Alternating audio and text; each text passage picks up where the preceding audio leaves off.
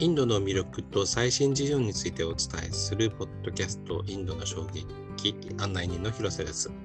えー、今回はですね、えー、コーヒー農園についてお伝えしていこうと思います、えー、南インドで暮らした経験があるてるみさんにお話を伺います、えー、てるみさんよろしくお願いします。はいよろしくお願いいたします。あのインドというとねあの紅茶の国ということで知られてますけども、はい、えー、コーヒーって感じたんですけどもインドにコーヒーあったんですね。はい私もですねインドの飲み物と聞くとまあ皆さんもそうだと思うんですけどまずチャイが思い浮かぶと思います。はいで南インドはですね、えーとコーヒーベルトというコーヒーの産地が世界にあるんですけれどもえー、赤道を中心として南海域線と北海域線の間にある熱帯地方を指すんですけれども、えー、南インドはそこにすっぽり入るんですね。でそこには、まあ、ケニア、タンザニア、イエメン、バリー、コスタリカ、エルサルバドル、ガテマラ、コロンビア、ジャマイカ、ブラジルとそうそうたるコーヒーの産地が全部そこに収まっています。はい。で、インドのコーヒーの歴史は私もあの実はインドに来てから知ったんですけれども、えー、紅茶よりも古くて1600年代にイエメンのモカあのモカのモカですね。の町からババブタンというムスリム教徒が7粒のコーヒー豆をこっそりインドに持ち帰ってカルナータカ州の、えー、チクマガルールというとに植えたのが始まりと言われているそうです。はい、なんかこう神秘的な感じがします。なんかね、あのどうあのなんで飲むことになったんですかね？やっぱり元気つけようと思ったのかな。ですかね。なんかこうイスラムの方がこう眠くならないように飲んでいたとかいうのも、うん、はい読んだことがありますが、はい。あのどんな種類があるんですか？はい。えーとですね、アラビカとロブスターという種が多いそうです。はい、でロブスターはですね、えーと、とても濃いのでミルクにとても合います。で南インドのコーヒーはミルクとコーヒーをあとはですねお砂糖をたっぷり入れるんですけれどもインドの方は。はい。でもミルクコーヒーになるのでこのロブスターの濃い味がとても合います。ああやっぱりちょっとチャイと似た感じにしちゃうっていう感じ。そうですね。はい。やっぱりなんかあの元気つけてっていう感じの飲み物なんでしょうねきっと。そうですね。はい。あとはですね簡単な歴史で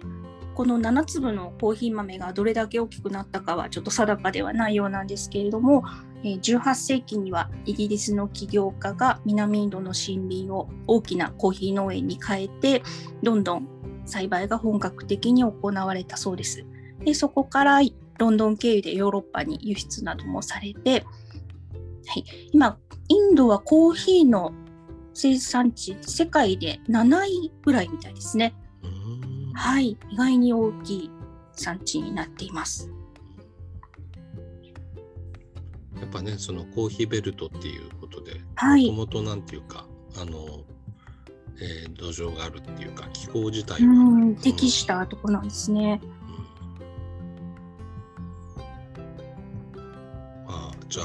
と、モンスーンみたいなのもね、あの気候っていうことではあったりしますけど。はい、そうですね。で、そのコーヒーが大航海時代にヨーロッパで流行していくと、えー、インドからはアフリカの希望法ですね、こ一番下を通ってヨーロッパに向かっていたので、かこう赤道をまたぐので湿気が多くて暑くて、であと、まあ、昔の動力ですから半年ぐらいかかっていたそうです。でその間船の底で保管されるコーヒーが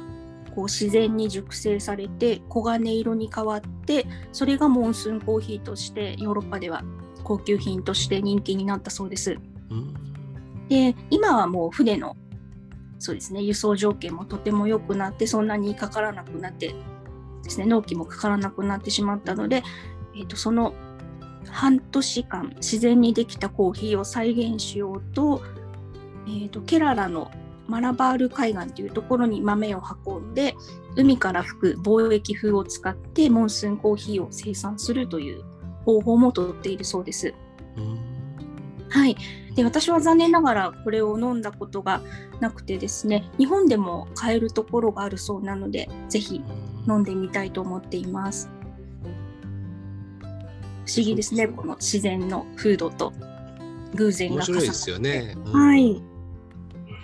白いですね。テルブさんはでコーヒー農園にも行かれたってことですね？はい、はい、そうなんです。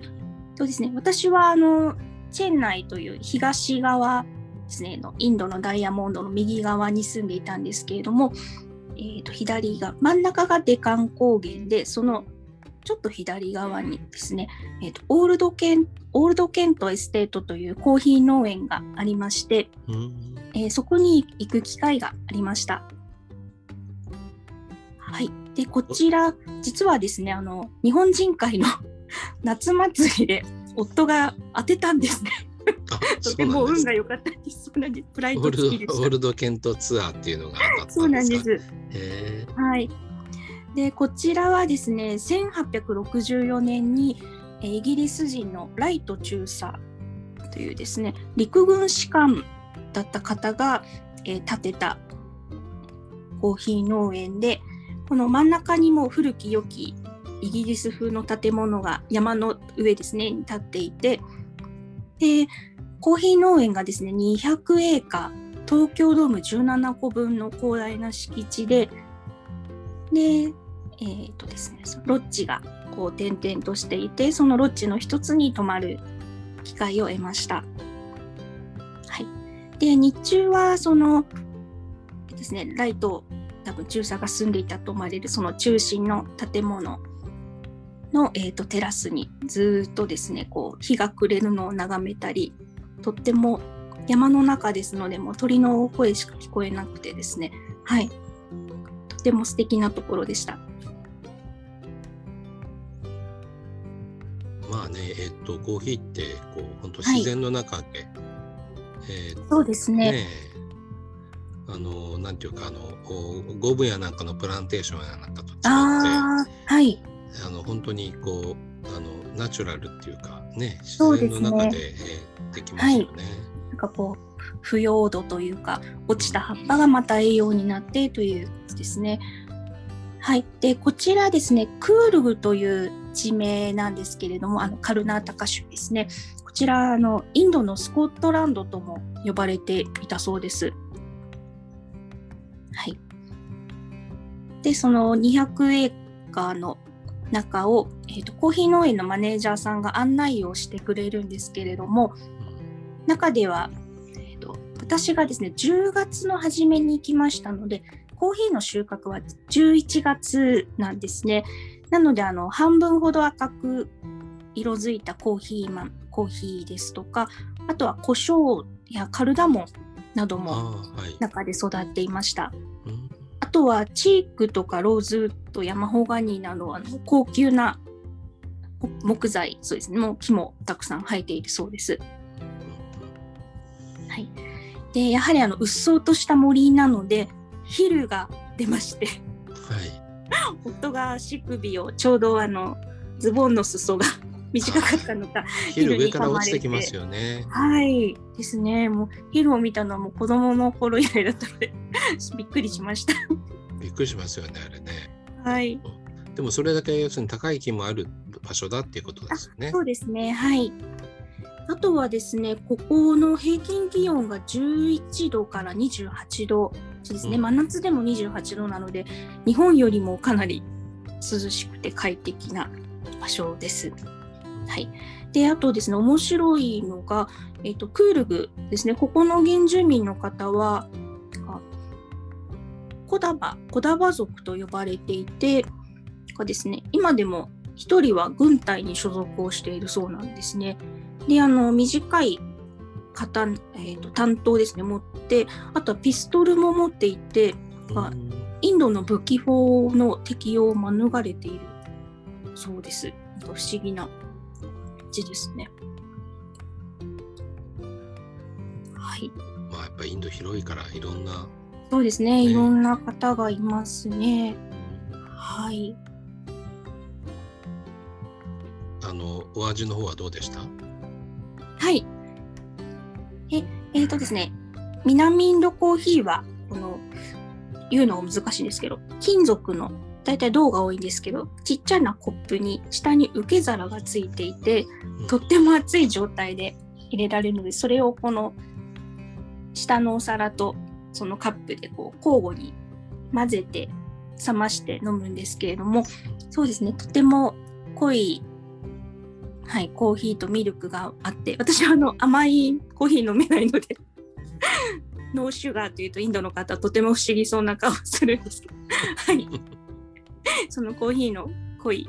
風味とミルクのマッチを楽しみました。美味しかったです。なるほどね。えっ、と、まあ、最後にですけど、あの、はいこのインドのコーヒー、ね、えっ、と、これから広がっていくと思います？あはい、そうですね。でこれまではそのサウスインディアンコーヒーといってミルクを入れるのが前提のでしょそのチャイのようにこう混ぜたミルクとお砂糖とコーヒーを混ぜたものが主流だったんですけれども最近はですねあのブルートカイさんですとかサードウェーブコーヒーといってもうコーヒーそのものを楽しむような文化もデリーやバンガロールなどでカフェができているそうでそうですねそういったものが若い方に受け入れられてまたまた違う形で発展していくのかなと思います。えーどうもありがとうございました。ありがとうございました。